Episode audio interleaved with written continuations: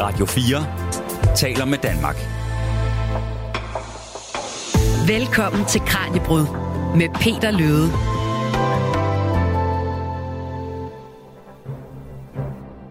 For nylig, der var jeg i biografen for at se den nye Indiana Jones.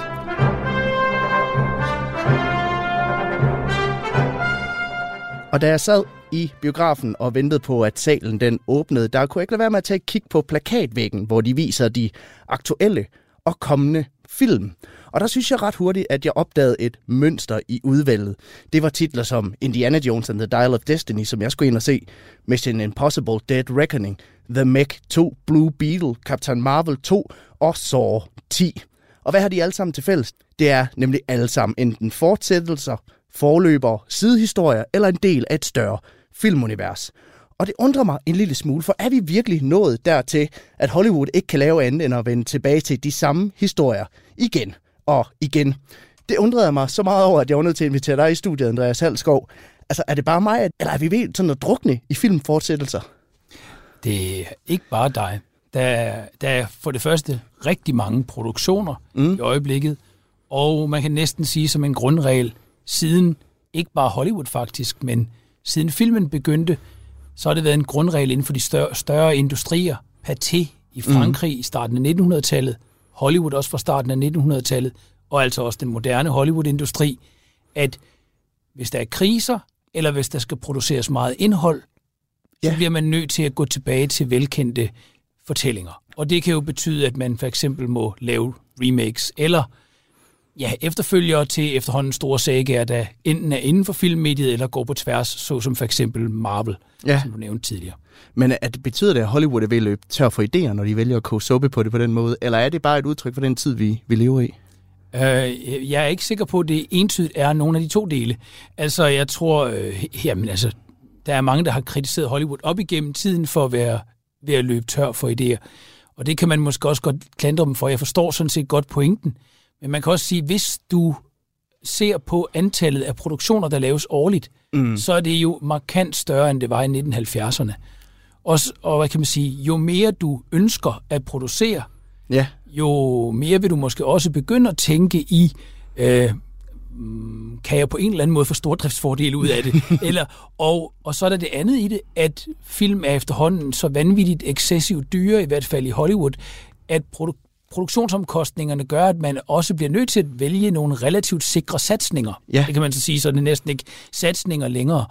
Og der kan det ironisk nok være klogere at betale en halv milliard for, øh, eller hvad ved jeg, et eller andet eksorbitant beløb for en Marvel-film, fordi den ved man, den ved man, at den vil generere en pæn profit, eller i hvert fald, den skal nok klare sig okay ved billetlugen. Ja. Den bliver smurt ud over en masse forskellige biografer øh, internationalt samtidig, og man ved også, at den vil generere alt muligt andet salg uden for såkaldt ancillary revenue. Ikke? Altså du vil kunne, øh, måske vil du købe spil knyttet an til det, du vil måske købe figurer, mm. øh, der vil være oplevelser på Universal Studios ja. osv. Så, så, øh, så det kan være klogt nok at lave endnu en Marvel-film, øh, frem for at forsøge at lave den nye Taxi Driver.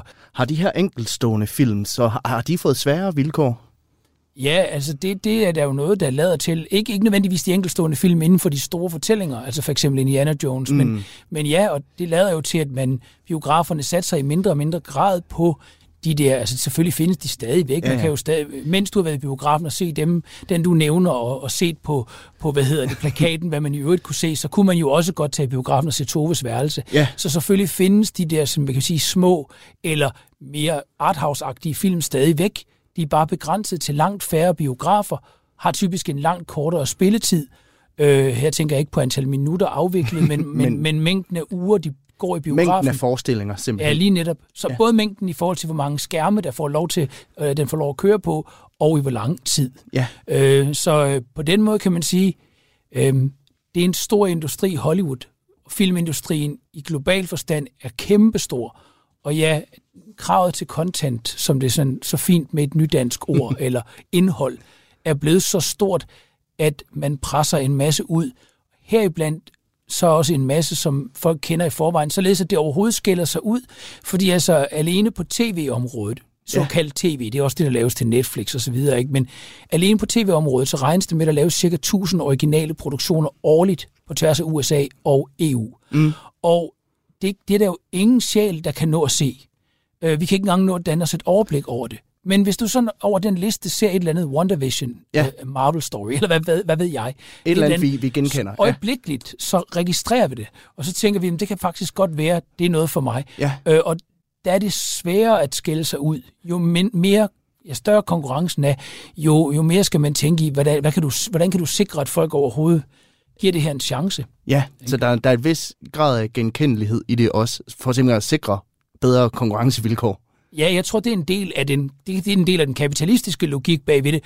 Og så kommer vi jo tilbage til, at der ikke nødvendigvis behøver at være gået helt fatig i systemet, bare fordi at man vil fortælle en Indiana Jones historie. Det kan være mangel på opfindsomhed, men det kan også godt være, at man slet og ret er så forelsket i det univers, at man bliver nødt til at bevæge sig tilbage til det. Og øh, det er jo det her fænomen med filmfortsættelser og filmforløber, sidehistorier, genfortællinger og franchises, som vi skal undersøge i dagens Kranjebrud. For hvorfor er det så svært at lave en god filmfortsættelse, og hvorfor er det i det hele taget, at vi føler, at vi drukner i de her franchise-film? Er der mere på spil, end at Hollywood er gået kreativt falit? Svaret, det går faktisk noget længere tilbage i filmhistorien, end man måske umiddelbart skulle tro. Og med det, der kan jeg sige velkommen til dagens afsnit af Kranjebrud. Jeg hedder Peter Løde. Du lytter til Radio 4. Og her i studiet, der har vi fået besøg af Andreas Halskov, som, øh, som er, vi, allerede har, vi er allerede nået et godt stykke ind i programmet, kan vi godt sige. Men øh, velkommen til, Andreas, alligevel. Oh, tak skal du have. Du er ekstern lektor ved Aarhus Universitet og redaktør for filmstidsskriftet 16.9, og så har du også skrevet den bog, der hedder Remakes, Sequels og Serialisering, som er lidt det, vi øh, bevæger os ind på her. Og du skal hjælpe mig i dag med at navigere rundt i den her verden af prequels, sequels, spin-offs, franchises, remakes, reboots. Og det er jo en masse begreber, som måske for menig mand ikke rigtig giver så meget mening, de, alle de her engelske begreber. Så jeg tænker, vi måske skal starte med lige at få øh, klargjort, hvad de her begreber de, øh, de dækker over. Prequel og sequel, det er jo noget, der bruges ofte sådan i relation med, med hinanden. Kan du ikke prøve at forklare, hvad de to ting det er? Den korte variant er, at en sequel, det kommer egentlig af det latinske ord sequie, altså en- det er noget, der følger efter noget andet. Ja. Så en sequel vil være en efterfølger mm. i en god dansk forstand. Ja, Øh, hvor en prequel, det er så en, en film, der kommer efter en Ja. anden film, men den lægger sig handlingsmæssigt før. Det vil sige, det er en- en forløber, kan vi vel kalde det på dansk. Ikke? ja, Øh, og så må man sige, hvorfor skal man så ikke bare bruge de danske betegnelser? Jamen, det kunne vi også godt. Så kan vi kalde det en efterfølger og en, for, og en forløber. Ja. Men, øh, men der er bare så mange begrebsdannelser, så det bliver ret hurtigt svært, dels fordi de er, det er typisk de engelske, der bliver brugt mm. ude i verden. Ikke? Ja. Og her ude i verden mener jeg egentlig også bare i danske biografer, eller blandt danske biografgængere.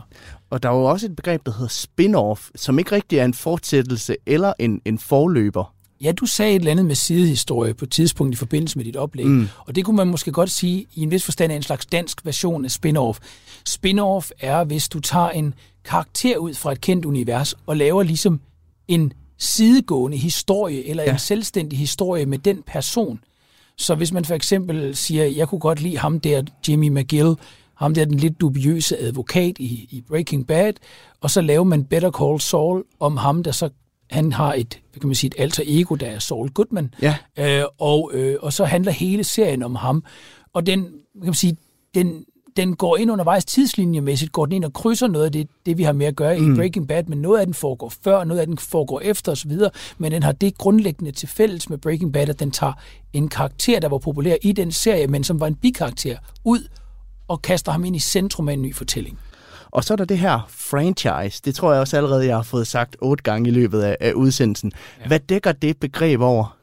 Ja, altså, og det har jo sikkert en, en eller anden, altså inden for, for kan man sige sådan, øh, i den større verden, så har det sikkert en større betydning, fordi man kan jo tale om McDonald's øh, og franchises, mm. og det er noget med, altså men dybest set i en filmisk kontekst, så betyder franchise, så er vi ude i de her store, store, store fortælleuniverser, øh, hvor der er, altså, der er et eller andet utrolig genkendeligt logo, ja. der er nogle utrolig faste øh, faste karakterer, der er et fast univers osv., og som dækker over øh, typisk uendelige mængder af, øh, af fortælleelementer på tværs af medier. Ja. Derfor taler man også typisk om de der store franchises som sådan meget store, øh, meget store big budget, meget store dyre Ja. produktioner, som typisk går på tværs af medier. De er det, man kalder transmedielle. Ja. Øh, folk kan tænke på sådan noget som Star Wars, du nævnte Indiana Jones, mm. man kunne nævne sådan noget som Ringenes Herre og sådan noget. Det er jo fortællinger, der går på tværs af bøger,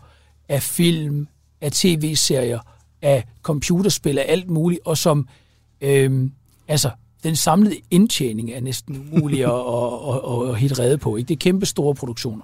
Og så er der det her remake og reboot, som vi også kommer ind på senere. Altså, hvad, hvad ligger der i det, og hvad er forskellen på en remake og en, og en reboot?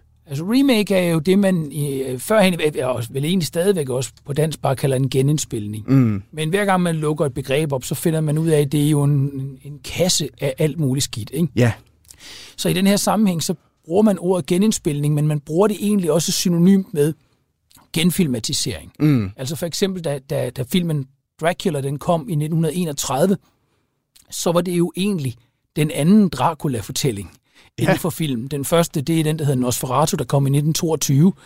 Øh, og øh, er den der Dracula fra 31, er det så et remake? Men ikke rigtigt, det er jo en slags genfilmatisering. Den går jo tilbage til den samme roman af Bram Stoker. ja for det er ikke 1922-filmen, de har forsøgt at genindspille eller genskabe. Det er bogen, de, det er den fælles kilde. De har er en fælles til. kilde, og det er Ja. bogen, og det er der rettighederne ligger, og det er dem, man har betalt penge til. Og så hedder den første så Nosferatu, for den er det, man kunne kalde et tilsløret remake. Den er, eller, eller den, er, den er i virkeligheden en, en tilsløret adaptation, undskyld. Den er jo, den er jo til syneladende hentet fra Bram Stokers øh, bog, men men den har så, de har så kaldt det Grev Orlok og sådan noget, i stedet for Grev Dracula og sådan noget, med henblik på ikke at skulle betale penge til Bram Stokers enke og sådan noget. Så, men det korte og det lange er, en remake er en, det er et engelsk ord for en øh, genindspilning, og det ja. har sådan set fundet sted i filmens verden siden, øh, si- sådan set, siden slutningen af 1800-tallet har man set det, og det var en helt almindelig praksis indtil starten af nullerne, 1900'erne. Øh, en reboot er en mere moderne begrebsdannelse, og der er også diskussion om, om man overhovedet skal bruge den. Mm. Men jeg tror, det man forsøger at sige, når man bruger det begreb, det er, at her er der tale om, ikke der er ikke tale om, at man som Ole Bornedal, han laver en ny version af, af nattevagten til en amerikansk kontekst og kalder den Nightwatch. Det er begge dele hans Ja. film, ikke? lavet til henholdsvis Danmark og USA. Det, det er en egentlig genindspilning. Men et reboot, det vil typisk være, at man går tilbage til en film, øh, og så genstarter man ligesom hele universet. Så siger man, jamen vi har egentlig en eller anden grundfortælling, den blev måske lavet i 80'erne, Mm. Øh, og det må godt være skitseagtigt, det vi bruger, men vi laver om på nogle af karaktererne, vi laver egentlig også om på en del af plottet, øh, vi hiver nye karakterer ind, og så videre.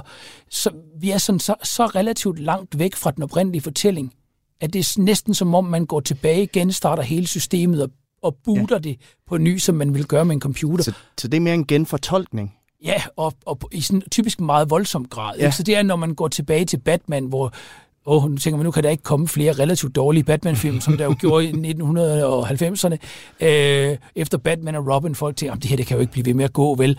Og sådan noget, fordi det er jo simpelthen, altså, det er jo så fjollet, og, og det fungerer ikke helt, ja. og sådan noget. Og så når Christopher Nolan han så går tilbage til Batman-filmene, med, og vi får Batman Begins i 2005, der kan man næsten tale om en slags reboot. De forholder sig ikke rigtigt til de foregående øh, film, og du kan også høre, der, der bruger jeg det, selvom vi egentlig ikke er ude i en overhovedet, vi er ikke ude i en genindspilning på nogen måde. Det er jo nærmest fortsættelser, men det er fortsættelser, der egentlig fuldstændig ignorerer andre dele. Ja, Det er næsten ligesom om, at vi sletter noget, der har været der før, og starter universet op på ny. Så det vil jeg sige er en reboot. Ja, og om lidt så tænker jeg, at vi skal kaste os over netop det her med franchises, fordi at mit indtryk er, at man især i Hollywood den dag i dag forsøger at lave franchises ud af, ud af alting, og om det passer, det ser vi på lige om lidt. Du lytter til Radio 4. For jeg synes jo, det flyder derude med, med franchises efterhånden. Altså den største lige nu, det er nok det her Marvel-univers, som jo tæller 32 film indtil videre, og 18 tv-serier, tror jeg, fik det til, tegneserier og alt muligt andet. Det er jo et eksempel på det, som du kalder for transmedialitet før, det her med at, at, at, at brede det ud til et større univers. Men det kan være, du skal prøve at uddybe det udtryk lidt. Ja, det, og det er faktisk meget fascinerende. Det er noget, man dyrker meget. Der er en, en af hovedforskerne på området, mm. den hedder Henry Jenkins, og han fortæller om, sådan lidt anekdotisk, han fortalte en historie om, at han står i, alt foregår i en elevator, når man fortæller historier om Hollywood, ikke? Ja. Fordi det skal gå så hurtigt. Ja, Folk du er skal pitche. Ja. Ja. Lige på farten, ikke? Og så er man der i gang med at lave en elevator pitch, ikke? Og sådan, noget. han kører i en elevator øh, fra en øh, etage til en anden, og der møder han en Hollywood exec inde i, hvad hedder det, en eller anden studieboss, mm. inde i sådan, sådan en rigtig glat ål, ikke? Og de står derinde i elevatoren, og så siger ham der Hollywood execen der til Henry øh, Jenkins, som altså er stor forsker på området for netop det her, han siger, der var en gang, der handlede Hollywood-film om gode historier. Ja. Så gik der lidt tid, så handlede det om interessante karakterer, vi har lyst til at følge. Nu handler det om universer, vi kan synke ned i. Ja. Og, øh, og det kan godt være, at det her i virkeligheden ikke var baseret på en virkelig hændelse, men han har ret i den præmis, Ja. at vi er blevet meget optaget af hi- historier der, eller universer, der kan udvides. Det man på engelsk kalder worldbuilding, altså at man kan bygge mm. store verdener på tværs af, af forskellige medier. Og det er jo, øh, ja, det, det ser man som for eksempel Marvel og så videre. Der er Kristen Thompson, som er stor, stor, stor filmhistoriker, en ja. Af de største overhovedet på verdensplan. Hun har, hun har skrevet en bog, der hedder The Frodo Franchise, Ja. og, øh, hvor hun prøver at finde ud af og estimere, hvor meget har de egentlig tjent på de her Ringenes Herre, øh, hele det, det univers, og det kan hun ikke, hun kan ikke helt finde et tal. Nej. er så meget, der er tale om. Men det, som hun siger i den, det er, en gang, der var stjernen en stor mandlig eller kvindelig skuespiller. Men i dag er stjernen franchiset. Ja. Det er den store fortælling, der går på tværs af film, af serier, af, af, af computerspil, af hvad ved jeg. Man taler om, at det skal kunne udvides universet. Mm. Så hver nyt ny del, hvad enten det er en serie, en spin-off, eller det er, eller det er en film, eller hvad det nu er, så skal den tilføje til universet. Den skal udvide det, men det, du, man kan tænke på det næsten som en elastik, Ja. at du kan udvide universet så og så meget, indtil den øh, elastikken pludselig, øh, hvad kan man sige, brister, ikke? Ja. Øh, du kan ikke spænde det så hårdt ud, at det kan inkludere alting. Så fungerer det ikke længere. Altså, Star Wars, der er altså stadigvæk noget med en fjern, fjern galakse for mm. så og så lang tid siden. Og Ringenes Herre, der er altså stadigvæk noget med det univers. Det kan ikke rumme alt. Øh, det vil for eksempel ikke fungere, hvis der kører en moderne traktor igennem. vel? eller, eller, eller, øh, og det vil heller ikke fungere. Altså, der, der er typer af væsener, der ikke vil fungere, selvom det er et fabelagtigt univers. Ikke? Så ja. der er sådan ligesom nogle grænser rundt om det, og de grænser kan ikke, er ikke nødvendigvis så nemme at finde. Men man kan tænke på det sådan, som når George Lucas han har sagt, øh, at med Star Wars, der, I strive to create the most immaculate of realisms within the most unreal of places. ja. Altså forstået på den måde, at selvfølgelig er stjernekrigen ikke realistisk, men, men den har sin logik, den har sine regler, og den er et konsistent og logisk opbygget Ja. univers. Det er i hvert fald tanken. Ja, og nu, vi- nu vi er ved det her med Star Wars, fordi jeg mener, den originale Star Wars-film er fra 1977. Den er næsten 50 år 77, på, ja. på banen. Og det lyder jo lidt til, at det der, det her med franchising, det er lidt startet.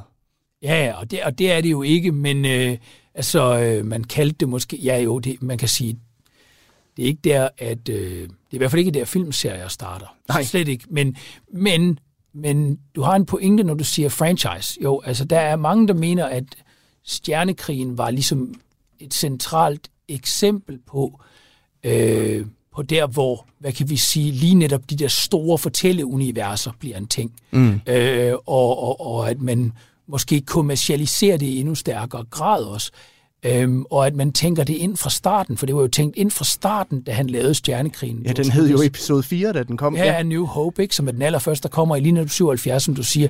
Så den kommer på det tidspunkt, hvor man siger typisk filmhistorisk, at vi er ved at skride over fra, øh, fra New Hollywood-filmen, hvor man havde en periode, hvor det faktisk gik ned, og man ikke lavede så mange filmserier, man lavede ikke så mange filmfølgetonger og sequels og sådan noget. Man havde en periode der i 60'erne, hvor man gik meget op i at lave små og mere, sådan, hvad kan vi sige, realistiske virkelighedsnære fortællinger og sådan noget. Nu nævnte jeg Taxi Driver tidligere, mm. den kom jo året for inden.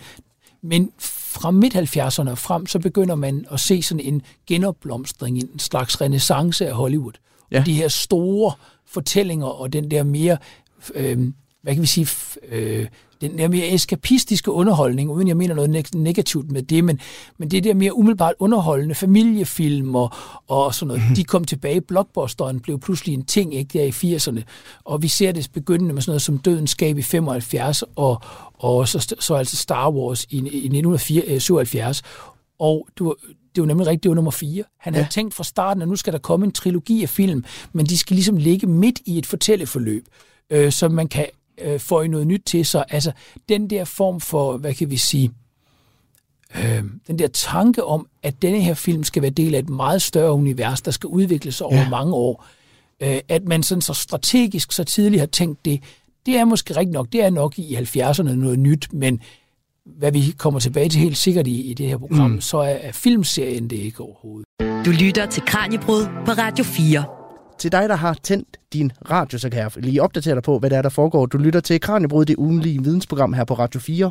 Og i dag der er vi i gang med at undersøge filmfortsættelsernes værken i alle dens afskygninger. Min gæst er Andreas Halskov, der er ekstern lektor ved Aarhus Universitet og redaktør for filmstidsskriftet 16.9. Og jeg tænker, vi skal kaste os over det her med remakes og reboots, som vi kort fik introduceret øh, tidligere i programmet. Noget, der jo skaber meget debat, især i forbindelse med de her Disney øh, genindspilninger, ja. hvis man kan kalde det det. Jeg ved ikke, om det er rigtigt en, en genindspilning eller en genfortolkning, fordi det, jeg synes, det svinger enormt meget fra, fra film til film. Men vi har jo blandt andet set Skønheden og Udyret, vi har set Mulan, vi har set Pinocchio gen, genudgivet i det, der hedder live action, altså med rigtige skuespillere, ikke som, som tegnefilm. Og den seneste, der trækker overskrifter, det er den her Snevide, der snart kommer. Mm, ja. Hvad er det, debatten er der? Jo, men der er jo noget med, hvem der skal spille Snevide, ikke? Og øh, det bliver, hvad hedder det, vi har noget omkring jeg har i min bog kaldt det det transformative mm. remake.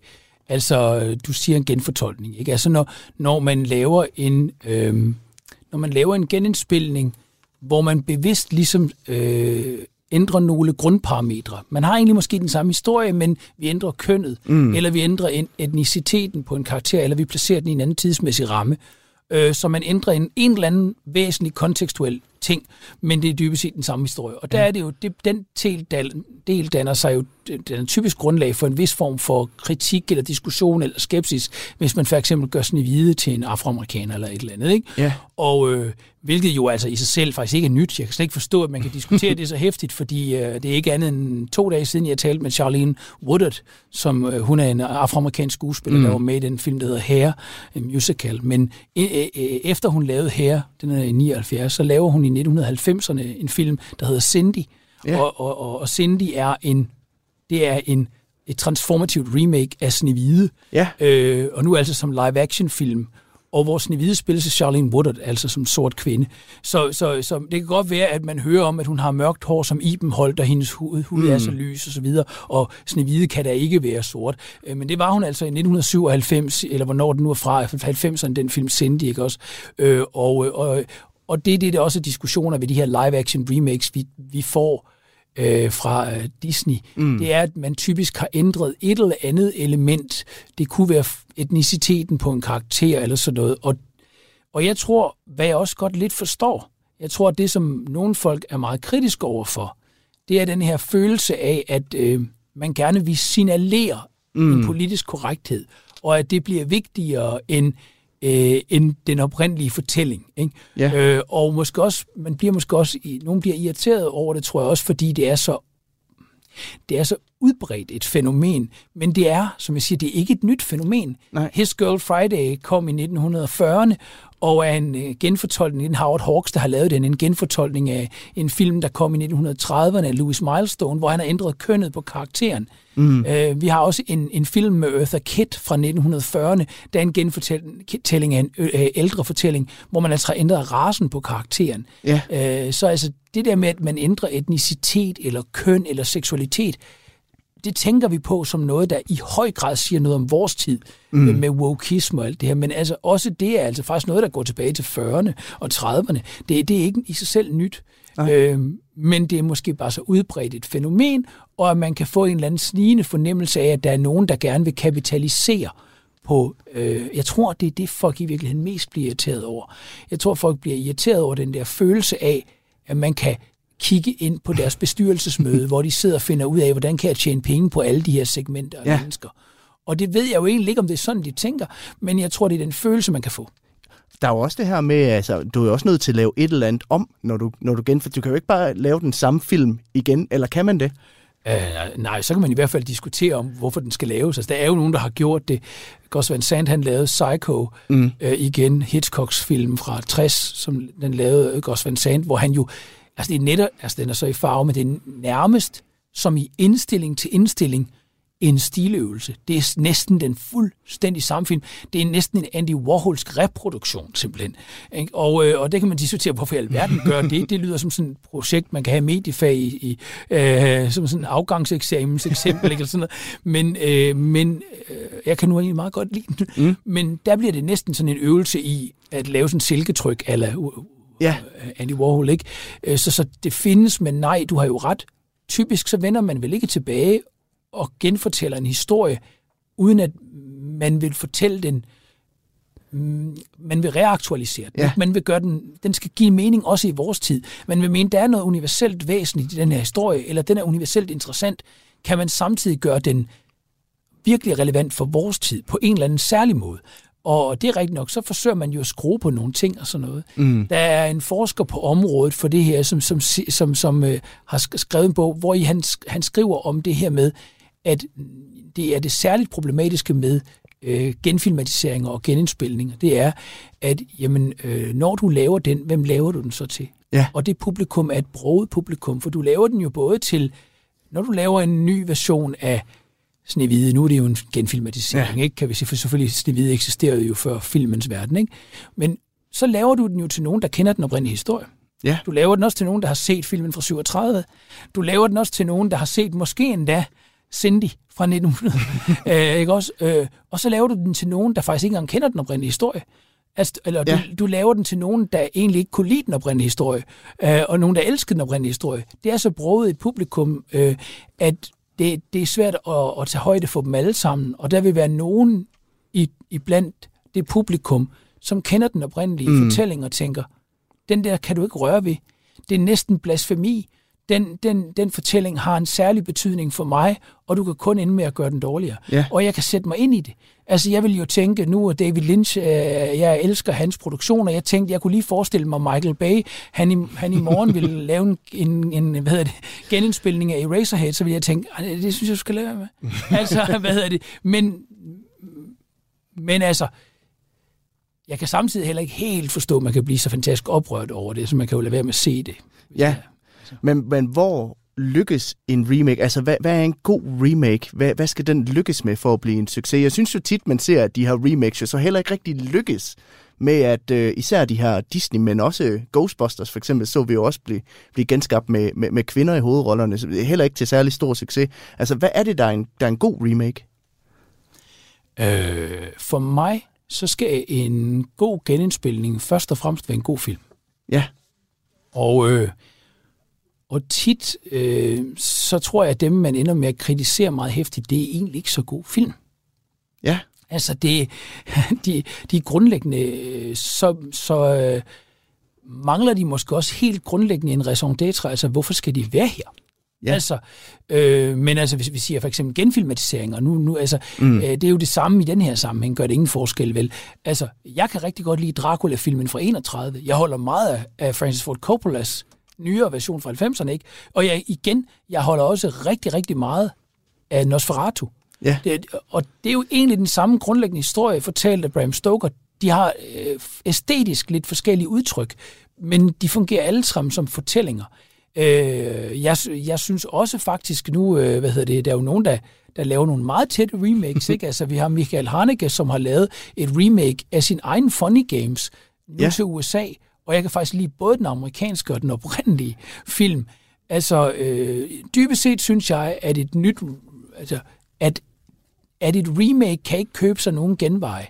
Nej. Det kan godt være, at den har en genvej til grundfortællingen, men, men den har ikke en genvej til historien. Den har ikke en genvej. En, man kan ikke skyde genvej ved blot at sige, det føles det måske som om, man kan, fordi man tænker, ja, okay, Terminator, den er jo allerede lavet, så, så kan jeg jo godt lave lidt den igen, ikke? Men, men Terminator den havde noget nerve. Ja. Den, det, man kunne mærke, at de ville noget med den, den der lavede den. Uanset om man så kan lide den type film eller ej, så kan man se, der er noget i den. Og øh, jeg tror, hvis altså, der, der skal jo være dybest set en god fortælling, også i den nye.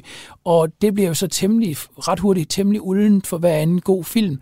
Det er jo et meget subjektivt spørgsmål. Mm. Det er jo mhm. ikke sådan, at jeg kan gå ind og definere, at Femi rebootet af Ghostbusters som blev grundlag for utrolig meget had på, på Reddit og andre ja, sociale fora. Det kan jeg godt huske, ja. Altså, øh, det er jo ikke sådan, at jeg kan gå ind og sige, at det er en dårlig film, eller øh, på forhånd kan jeg jo da virkelig intet vide om, hvad den næste Disney... For eksempel kunne jeg godt lide den der junglebogen ting, de lavede mm.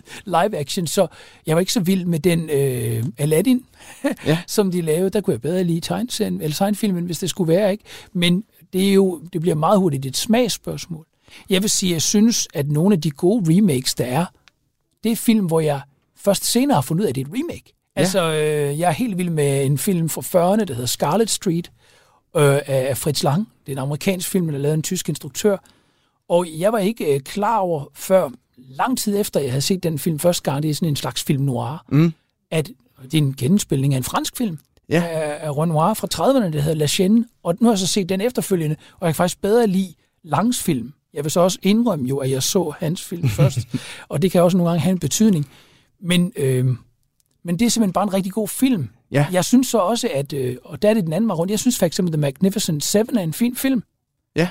Øh, selvom det jo er en, en amerikansk version af, hvad hedder det, Shishin no Samurai, eller Syv ja, Samurai, Samurai, hvad ja. hedder det, af, af Kurosawa, ikke? Øh, der synes jeg, de er også gode begge to. Øh, så, så der er der eksempler på det. Ja. Og så er der andre, hvor man tænker, jamen, jeg forstod ikke helt altså andet end, at Ole Bornedal gerne ville ud til en amerikansk befolkning, så forstod jeg ikke helt, hvad Nightwatch, hvad jeg skulle med den. Jeg synes ikke, det var nogen sådan, jeg synes bare, det var en dårligere version af en faktisk meget fin dansk film. Ja. Øh, men jeg forstår måske, hvad han ville. På det tidspunkt var det amerikanske, en amerikansk befolkning slet ikke gearet til, eller så åben over for at se en, øh, en dansk film direkte i oversættelse, eller i, hvad det, med undertekster på. Så den skal kunne stå på egne ben i en remake i sidste ende?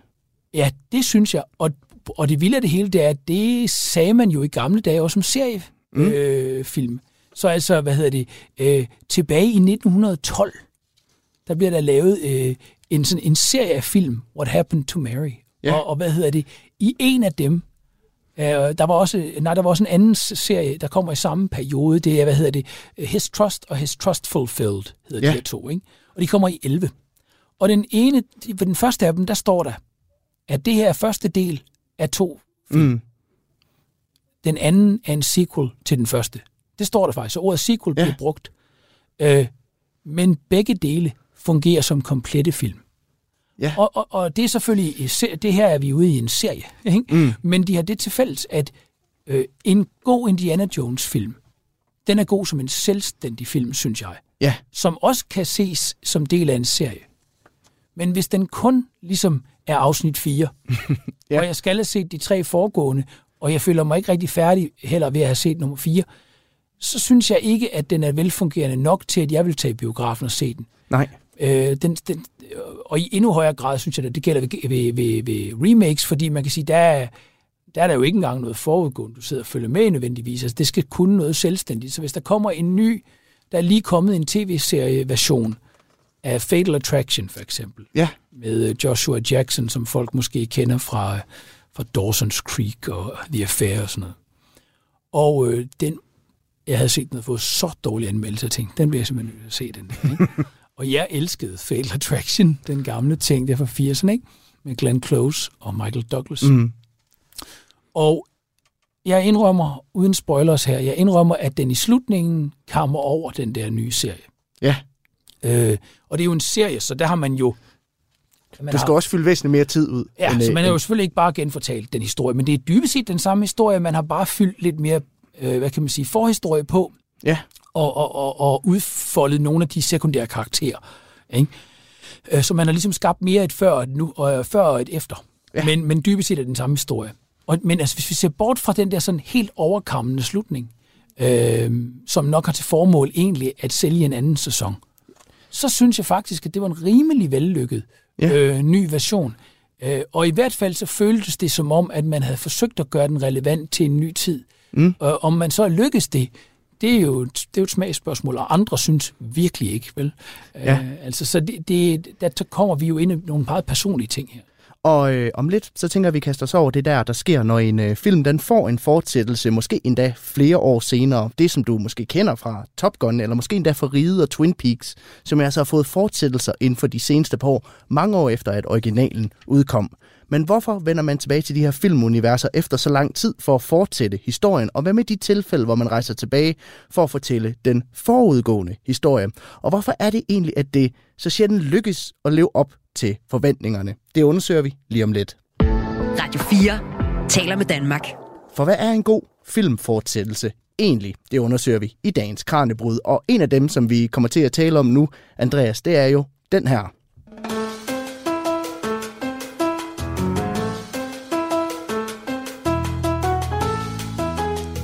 nemlig Sex and the City, som jo har fået en fortsættelse i serien, der hedder And Just Like That, hvor anden sæson lige har haft premiere her inden sommer. Og jeg tænker, vi blandt andet skal dykke ned i den lidt dybere lige om lidt, Andreas. Men inden da, så vil jeg gerne tale om, hvad er en vellykket øh, fortsættelse? Altså, jeg synes for det første, der skal være nok fortælling i den oprindelige mm. øh, film, eller i den her sammenhæng er det jo både serie og film, fordi der er jo også kommet et par film ind imellem til biografen, inden at den Just Like That så kom ja. som...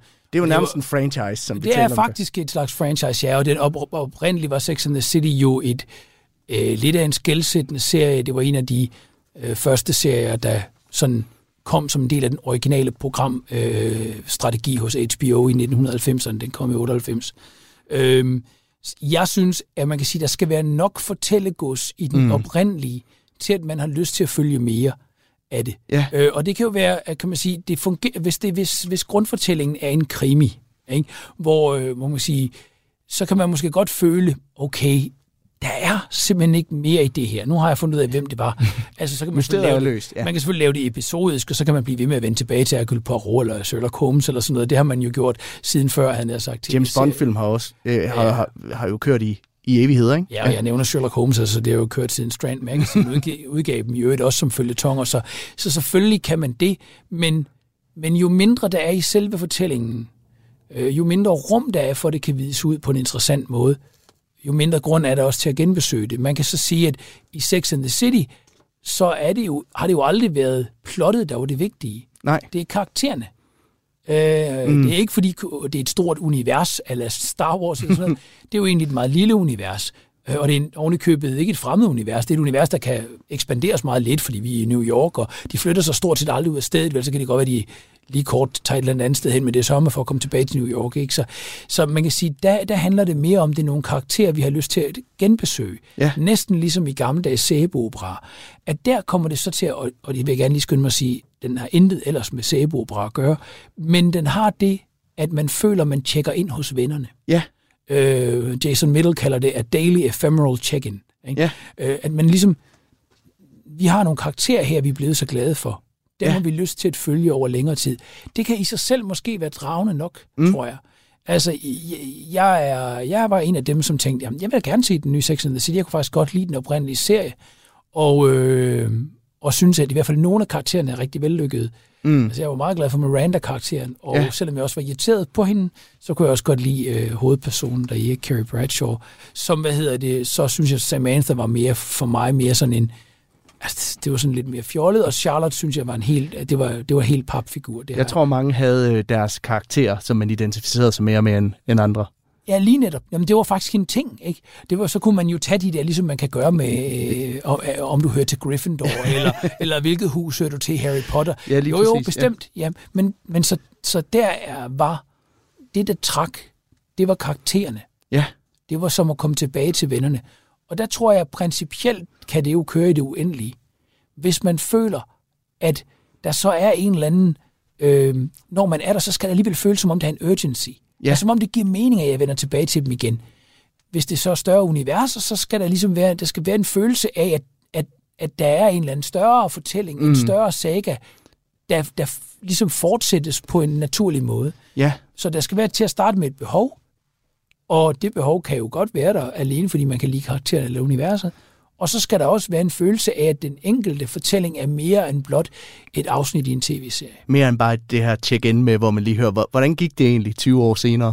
Det skal det i hvert fald, hvis det er noget, som øh, for fortsættes i biografen. Ja. Der skal man i hvert fald opleve, det her det er mere end afsnit 10 fra anden sæson af The Americans. Ja. Altså det må ikke bare være det, for så føles det sådan som er for lidt til at gå i biografen.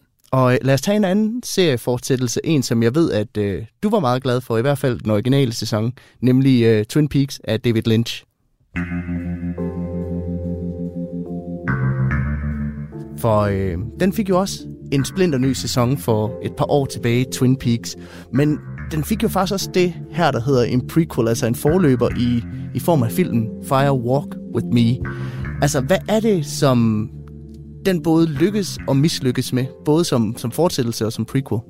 Og jeg er jo helt vildt øh, problematisk i den her sammenhæng, fordi jeg, Firewalk Me er jo formentlig min yndlingsfilm. Mm. Så det, øh, jeg, jeg, jeg ved, at den film blev kritiseret meget hårdt.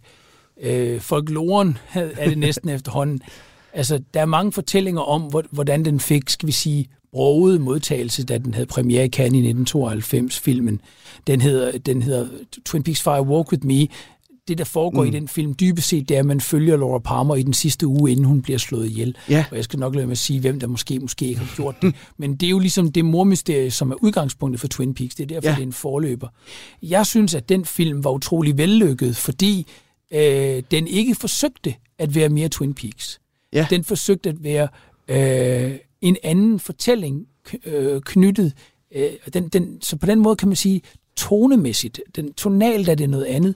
Den er mm, mørk, Ja. og den er den har det surreale, den har det uhyggelige, den har det mørke, som Twin Peaks også har. Men hvis det, man ligesom elskede ved Twin Peaks, det var Dale Cooper, det var kaffen, det var mm. de sjove one-liners og sådan noget, og, og selve mormysteriet, hvis det var de elementer, man var fanget af i Twin Peaks, så var det jo ikke rigtig noget af det i Fire Walk With Me. Det er jo noget andet, den handler om. Så det, det, det er nærmere en slags uh, rå rejse ned i helvede, ja. ikke? Øh, for en karakter, der, der egentlig har et ret øh, hårdt liv. Øh, altså, så det er en helt anden type fortælling. Jeg synes at ikke, at de spændte buen for meget. Jeg, jeg elsker den film, men jeg forstår også godt dem, der ligesom sådan kritiserede den. Ebbe Iversen har hjemme kaldt den en travesti, og Vincent Canby, han sagde, det lignede en af de dårligste film, der nogensinde er lavet. Øh, meget kan man sige om, men den er ikke visuelt grim på nogen måde. Men da den nye Twin Peaks så kom, Ja. den der reboot, eller hvad vi nu kalder den, Ja, for det er lidt en fortsættelse, uden Ja, ja, at rigtig at være en fortsættelse. Altså producenterne ja. selv, og Lynch og Frost, der har skrevet den, og så altså Sabrina Sutherland, som er executive producer på den, sammen med de to andre, de kalder den alle sammen for sæson 3. Mm. Uh, det er godt nok et skørt varemærke at kalde den. Uh, en efterfølger af en eller anden art, det er det jo. Men sæson 3, den er godt nok skørt at kalde den det, fordi den løber ikke sådan særlig naturligt i forlængelse af de to foregående sæsoner. Og den er øh, jo altså også kommet Mm. meget lang tid efter, den kom i 2017, og den, Ja. og den oprindelige serie blev, hvad hedder det, aflyst eller cancelleret i øh, 1991 i maj. Så der er jo gået mange Der er år. gået 28-30 år. Ja. Ja, og løbet meget vand i åen. Ikke? Og det, man så har til, til, det, der så er ved den nye, det er, at den, den også var meget mere sådan kunstnerisk, også mm. på en måde, der var eksperimentel, og man sagde også oprindeligt, at den var kunstnerisk og surreal, men det er jo intet ved siden af, Ja. af tredje sæson, det nogen kalder Twin Peaks The Return. Så jeg tror, der var nogen, der var nogen, der syntes, at det her det blev for meget et kunstprojekt, der kunne i hvert fald dele af det, episode 8, som så pudsigt nok er et af mine favoritafsnit. Og det er jo et rigtigt, hvad folk ja. siger. Det kunne da have været noget på Aros. Øh, ja, og den har faktisk været udstillet på MoMA. Men det er fuldstændig rigtigt. Det ligner næsten Mm. sådan en kunstfilm i sig selv, og føles ikke som noget, der har med Twin Peaks at gøre. Ikke for mig. Nej, Det føles som selvstændig produktion. så det er, for, det er for forskelligt for det, man forventede. Ja, øh, jeg forstår, hvis der er nogle fans og almindelige seere, der tænker, "Jamen, det, det, det kan jeg ikke. Det er noget andet. Mm.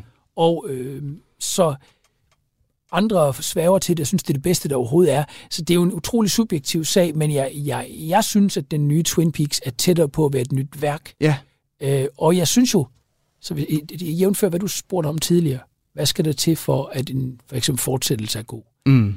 Fortsættelsen skal være selvstændig, men den skal ikke være selvstændig i en sådan grad, at, at man ikke kan fornemme en forbindelse. ja, Og indimellem bliver forbindelseslinjerne måske noget tynde imellem den oprindelige serie og den nye Twin Peaks. Både tonemæssigt, karaktermæssigt, fortællemæssigt, stilistisk, det synes jeg. Til gengæld kan man ikke sige om den, øh, den anden faldgruppe, mm. at den er en, det er nemlig sådan en typisk faldgruppe, at det bliver en nostalgisk gensynsfest. Ja, for jeg skulle til at sige, det, det modsatte er vel næsten en, en fortællelse af forlæflende for de her elementer, man kender fra den første. Jo, jo, som dyrker de samme one-liners, som dyrker de samme karakterer, skal sige de samme skøre ting på de samme måder. Vi skal have den samme refrænagtige mm. musik og sådan noget. Nej, her der havde man nærmest sådan øh, undskyld mig, men man havde skidt højt og flot på en hvert ønske om nostalgi. Man holdte nogle af de faste hovedtemaer lidt væk. Man startede i sort-hvid, øh, og det var den overhovedet ikke den oprindelige. Øh, man, folk sidder og venter på Dale Cooper med de opadvendte øh, tommelfingre og hans Damn Fine Coffee, eller hvad ved jeg, og, og det får man lov til at vente på altså endeløst lang tid. Og øh, i stedet får man noget helt andet. Så jeg synes der ligesom, at de to øh, faldgrupper, og, og for så at slå en hage, en krølle på det, mm. i forhold til førnævnte And Just Like That, så synes jeg, jeg hører faktisk til dem, der synes, at anden sæson af And Just Like That er faktisk rimelig ok. Ja. Altså, øh, den første, ja, den var da lidt middelmodig, men jeg hører ikke til dem, der synes, at anden sæson af And Just Like That er sådan virkelig dårlig. Jeg synes faktisk, den, den faktisk i vid udstrækning rammer den et eller andet tonemæssigt, der minder om Sex and the City. Mm. Og, og, og som jeg siger, jeg, jeg vil, tror, folk vil gerne have noget, en følelse af, at der var en grund til det nye, men samtidig en følelse af, at man vender tilbage til noget, man kender lidt. Og jeg føler lidt egentlig, at i den nye And Just Like That, der er man tilbage i det miljø. Ja. Så er der så, så, er der så skruet på nogle ting, man har fået nogle nye karakterer til. Og der er det ved nogle af de nye karakterer, at man måske kan føle, okay, det her det virker sådan lidt for meget, som om man skal krydse nogle bokse af. Øh, jeg ville simpelthen så utrolig gerne holde af den non-binære karakter ja. der i Shay, fordi øh, hun er latino, ikke? eller latina, og hun er non-binær, altså, man, eller de øh, er ja. non-binære. Altså, så man vil jo i grunden, altså sige, politisk synes jeg jo, at det der er virkelig vigtigt, at der også bliver fortællerum mm. til ikke bare ciskønnede hvide mænd og kvinder osv., men det ændrer sådan set ikke ved hendes karakter lidt irriterende. Altså karakteren er mm. lidt irriterende, og, og karakteren kommer til at fylde alt for meget, fordi det er jo ikke det, man egentlig vil høre en historie om. Nej. Man vil jo høre mere om Carrie, og den historie om, at hun mister sin mand, øh, det ved man allerede tidligt i ja, ja. den første sæson af den, så det er altså ikke en spoiler. Men det er faktisk en spændende historie. Det bliver jo en, pludselig en historie om, at hende der, den unge klummeskribent der øh, i sin bedste alder i New York, nu er hun blevet lidt ældre, og, og nu er hun enke, og, og nu skal hun til at finde ud af det liv. Ja. Og, øh, og det synes jeg, der, det var der et eller andet fortællemoment i, som jeg synes, de kan noget med. Og når det er bedst i den nye sæson, så, så formår de faktisk at fortælle den lidt alvorlige historie om tab. Mm. Inden for selv det der sådan lidt lette format, som, som Sex and the City jo er. Øhm, så der synes jeg faktisk, de lykkes godt. Og så er der så noget med de her sidekarakterer, ja. som jeg synes får lidt for meget fylde, fordi det er jo i dybest set ikke dem, man er interesseret i at, at, at, at følge. Det er så en anden sag. Og der vil jeg sige, at i den nye Twin Peaks, der er, der er jo altså over 300 karakterer med. Så det er jo sådan, altså der er simpelthen så utrolig mange sidekarakterer. Så igen føles det der som om, øh, det er dybest set er lidt en ny historie. Og øh, vi begynder så småt at løbe til for tid i dag, Andreas. Men øh, jeg vil gerne lige høre dig ind her til sidst, fordi nu talte vi jo i om det her med, at det er måske svært at komme ind i Hollywood nu om dagen og, og nå bredt ud, hvis ikke du, du laver et eller andet, der for, har forbindelse til en franchise på en eller anden måde. Altså, er der overhovedet mulighed for, at vi kan vende tilbage til en tid, hvor de enkeltstående film igen kommer til at dominere i biografen? Øhm, oh, det synes jeg er et utroligt svært spørgsmål. Fordi det første store spørgsmål, som knytter sig til det, det er, hvornår eksisterede den tid? Et af de første sådan store peep-shows, der var, det hed Girl Climbing Apple Tree, og de fandt ud af, at der blev solgt en del billetter til, at folk kunne kigge ned i kukkassen. Og det, som en af bestyrelsesmedlemmerne så sagde, det her det er før filmen overhovedet blev udbredt, det var, før vi overhovedet havde biografer ja. i klassisk forstand, så siger han, we need more of the Girl Climbing Apple Tree kind. Ikke? Ja. Fordi der var folk, der gerne ville se det i kukkassen, ikke? og det kunne sælge billetter, så, selv, så lavede man jo flere af det. Og så begyndte man for alvor at arbejde med seriefilm i, i, i, i tierne. Øh, det var også der, hvor man introducerede cliffhangeren som fænomen. Ja. Øh, The Perils of Pauline i 1914 er den første, der har sådan en regulær cliffhanger imellem enkelt afsnit. Mange af dem, der var 20 film i de her serier. Og det var store serier, det kørte i Hollywood, det kørte også i Danmark med Gael Hamar, mm. med Frank Thomas i Frankrig, med, med, med Buse i Tyskland osv. Det var populært at lave film i større serier. Der er endda nogen, Ilka Brass, en stor forsker, der mener, at den type fortællinger, sådan, der forløb i serier og sequels, det var part and parcel af filmprogramming tilbage fra 12 til, 55, til 56. Måske har det altid været der. Spørgsmålet, som du så stiller, det er, kommer vi tilbage til en sådan jomfronalsk tid, mm. den tid, der sådan måske kun er der i vores erindring, af film, hvor enkelstående værker stod alene? Og der er mit svar, nej, jeg tror aldrig rigtigt, den tid har eksisteret, men for så vidt som der jo helt tydeligt har været perioder, mm. hvor også en film som Taxi Driver, ja. eller også en film som Toves Værelse, snilt kunne leve i biografen, så tror jeg, at det umiddelbart ser sværere ud. Ja. Den type produktioner, øh, det er de såkaldt mellemdyrproduktioner, ikke? Øh, de har øh, de får sværere ved at sælge biografen. De får, der er færre biografer, som viser de typer af film, og der er flere flere flere af den type film, som bliver rykket øh, ind i streamingland og bliver til Netflix-produktioner mm. for eksempel. Andreas Halskov, ekstern lektor på Aarhus Universitet og redaktør på Filmstidsskriftet 16.9. Tusind tak, fordi du har lyst til at komme i studiet i dag. Selv tak. Og vi nåede jo slet ikke alt det, som vi, øh, som vi havde planlagt øh, til dagens program, men så må vi jo kaste os ud i at lave en, en fortsættelse på et tidspunkt. Så må vi jo se, om toren den er lige så god som etteren. Du lytter til Kranjebrud på Radio 4. Det var alt fra Kranjebrud i denne omgang. Tusind tak, fordi at du lyttede med. Husk, at vi sender igen i morgen kl. 12.10 her på Radio 4. Jeg hedder Peter Løde. Programmet er produceret af Videnslyd for Radio 4. Tusind tak for i dag.